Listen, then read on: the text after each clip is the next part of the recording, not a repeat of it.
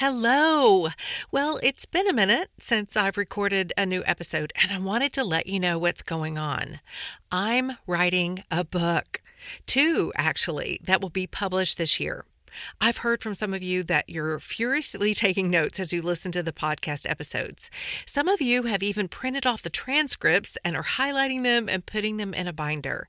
I love this so much, and it has inspired me for book number two. So, what you've been asking for, it's coming. Now, that said, I will be recording a new episode soon and we'll get back to a regular schedule. In the meantime, if you're interested in hearing about the book and knowing when it's coming out, be sure to go to trishazodi.com and get on my email list. You'll be the first to know. Now, here's the episode you came for. Hi, friends. It's Trisha Zodi.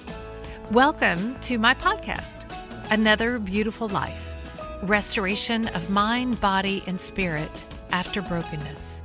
I am so excited that you're joining me here today as we walk this journey together. I believe that God is extending out His hand, offering each one of us the opportunity to be guided into restoration. I also believe that with restoration comes freedom, adventure, and great hope. These are the things He's calling us to. And I'm glad we can do this together.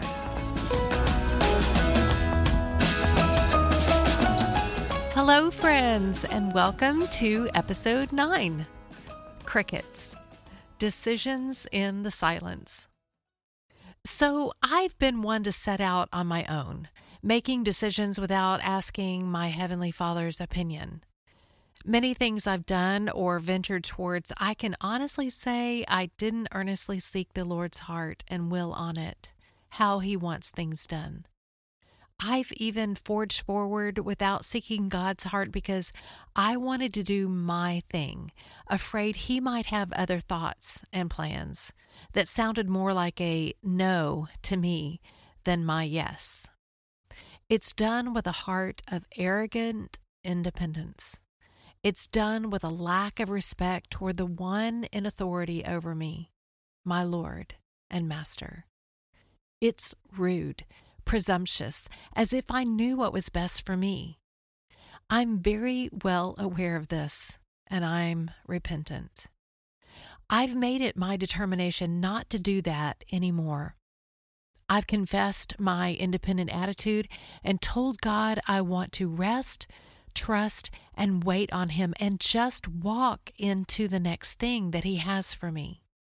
This takes decision making out of my hands. But as I go along, I find that I have to make decisions. And when I do make decisions that feel God led, that eventually get turned upside down, I feel guilty, like I did something wrong or struck out on my own, out of my own self serving motives. Then I feel bad because I can't do it right or I can't hear his voice correctly. So now I can't trust myself and it makes me frozen. There's a particular scripture that has had me running scared in the past. It's Isaiah 30, verse 1 and 2. It says, Ah, Stubborn children, declares the Lord, who carry out a plan but not mine, and who make an alliance but not of my spirit, that they may add sin to sin, who set out to go to Egypt without asking for my direction. Now, given my history of independent decision making, I was so afraid to make the wrong one. At every turn, I was afraid that I was disappointing God. And honestly, the reason I was so needing to not disappoint God was not so much because I wanted to be obedient, but more because I was so needing His help and wanted to stay in His good graces so that He'd help me. I figured that the more I was able to be a good girl, the more He'd be inclined to help. He was then, in my mind, a transactional God Yep, I'm just being honest. I was desperate. Last year, I had to make a pretty big life decision about selling my house the first time. I prayed and asked God for his leading in it. I didn't really hear a definite answer from him, but I took a step of faith. That's what you're supposed to do, right? Or are you supposed to stay there on your knees in faith until you get the answer? I had been reading books about hearing from God in decision making. People who would travail for hours just to hear his voice on a subject matter, not moving until they did. And apparently, they always did. Is it possible then that I can't truly discern the will of God? Is it true I can't hear Him? Or is it with full faith that I step out, not seeing what the future holds? Which formula is the right one this time? But I felt like he was affirming his approval by providing amazing provisions for moving into a rent house. See, that is the one thing I didn't have settled was where I was going to go after I sold my house. It's the one component that sent anxiety right up my spine each time I thought about it. But he made a provision that was perfect, and I thought that this was his yes. So I moved forward. I was at such peace and in awe of his activity in the provisions. It was so specific. A few months after the house was on the market, I received a contract. It was a contingency, but I took it anyway. The buyer's contract fell through on their house, and then they pulled out of my contract. Frustrated with it all, I was asking God to please speak loudly to me and tell me what I was supposed to do. At that very time, I was actually driving down the freeway and I saw a marquee for our local event center all that was on the sign was the word stay in big letters. Now, I am not one to go looking for a sign to see if God's speaking to me, but there it was. And I had to ask, Are you telling me to stay in my house and not sell it, God? Seriously, I was desperate to know what He wanted me to do because, you know, I needed to be doing the right thing so as to please him.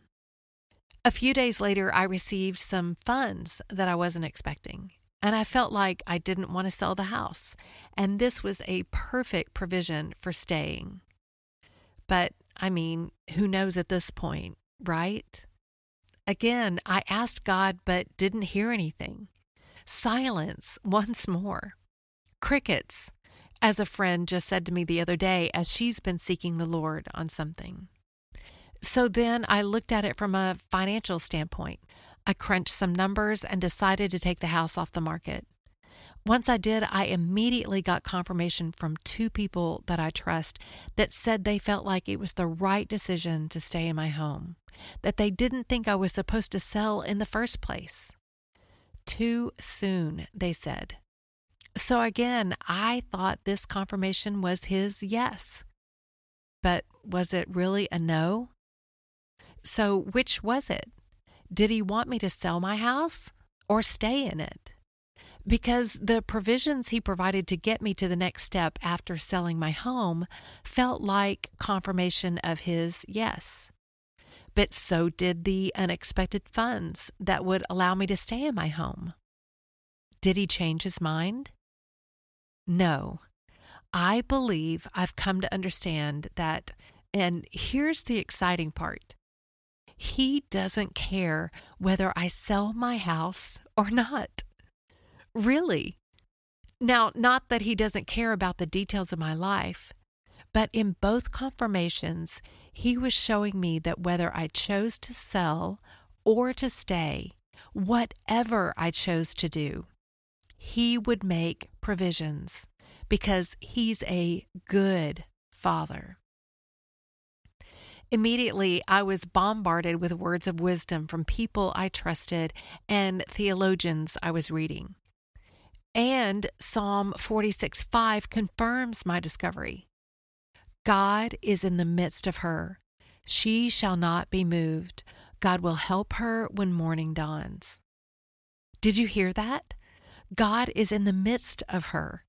That is, the fullness of the Godhead is in her inner parts, the seat of thoughts and emotions.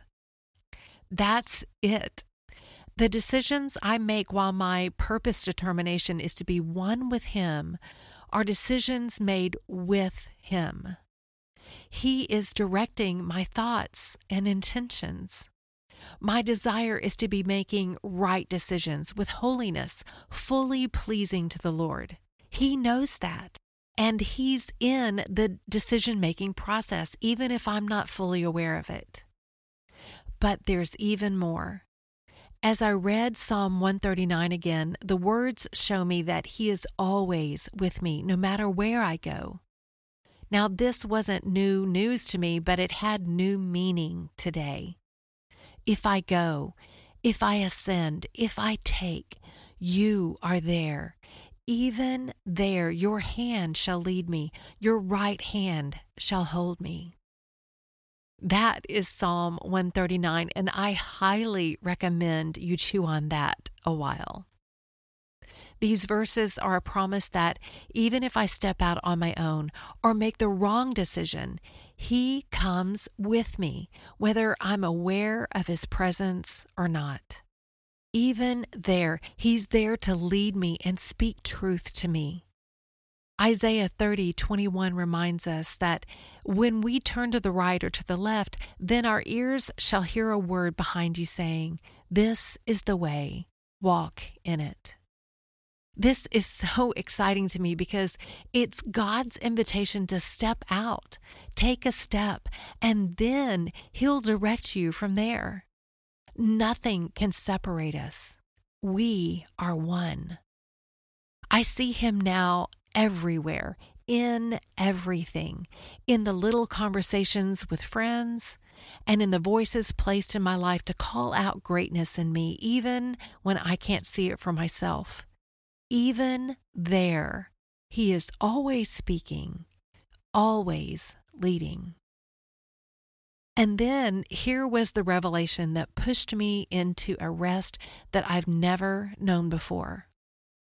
There are some decisions that God just doesn't have a hard and fast opinion on. Case in point, selling my house. Basically, in the end, I found him saying to my heart, Trisha, if you decide to sell your house, I'll make astounding provisions for you to do so. If you decide not to sell, I'll make other astounding provisions for you there too. wow. John Piper says Decisions like whom to marry, or what house to buy, or what job to take, or whether to buy this shirt or that shirt. In every decision, if you are acting in a biblical, holy way, God is pleased. That's a wonderfully liberating thing that God is more concerned with your holiness in the decision than the decision itself. End quote. Is it necessary to travail much in prayer to hear his voice on a decision? Are those people I've been reading about making it too difficult? When sometimes he just isn't as interested in the particular decision as he is about the heart of the decision maker. I so believe this is true. For me, I believe that the silence of God was his indication that he wanted me to make the decision about the house, and then he'd make provisions either way. I'm not sure this is always true about every decision, which is why I believe seeking God's counsel is vitally important. But I'm specifically addressing the silence of God when asking for his opinion on a decision. As I look back at the admonition from God in Isaiah 30, I was afraid that making a decision without hearing his specific direction would disappoint him and keep him from helping me when I needed it the most. But here is a very important part of the equation that was missing. I did not consider the union I had with Christ. I have been crucified with Christ. It is no longer I who live, but Christ who lives in me. Galatians 2:20. As a Christian, you, me, we have been unified with the Father, Son, and Holy Spirit. We are one. I am in Christ and He is in me. I've given my life over to Him for His will and use. He knows that it's my desire to please Him and to serve Him for His kingdom purposes. I've told Him on multiple occasions. He knows my heart. So we are not only unified in spirit, but in purpose. And with this unity, this oneness, I have the confidence to go, step out, turn, make decisions. I can be assured that we are moving out together with purpose, my desire to serve Him, and His delight to lead me in that way. No longer do I have to get freaked out or worried like a stubborn child I've set out to go to Egypt without asking for direction, or that I'm making plans without Him in mind. This is not me that Isaiah is speaking about, quite the opposite, and God knows it. So here is the faith rest that's found in moving in relationship with Him. There's so much more grace in a relationship with God than I was giving Him credit for. So much graciousness. It's not hard to walk with Him. It's me that is so uptight and structured. He is easy, relaxed with me. In the book, The Practice of the Presence of God, Brother Lawrence says, He does not ask much of us, merely a thought of Him from time to time, a little act of adoration, sometimes to ask for His grace, sometimes to offer Him your sufferings, at other times to thank Him for His graces, past and present, He has bestowed on you. Wow, is it possible that a relationship with God is that easy, that uncomplicated? I've added so much legalism to the work of the cross. Brother Lawrence ended his thought by saying, One need not cry out very loudly. He is nearer to us than we think. So, friend, are you asking God for or about something and just hearing crickets? I hope this gives you the confidence and the freedom to move forward. Trust the mind, the intellect He's given you. Trust the relationship. Trust His perfect character. Trust that He's not a transactional God, but one who loves His children relentlessly and faithfully even when we are not. And trust that as you step out in faith and in confidence in your relationship, that He's with you, showing you where to turn to the left or to the right. It's just that easy. Friend, you've got this. Friends, join me next Wednesday for the next episode of Another Beautiful Life podcast.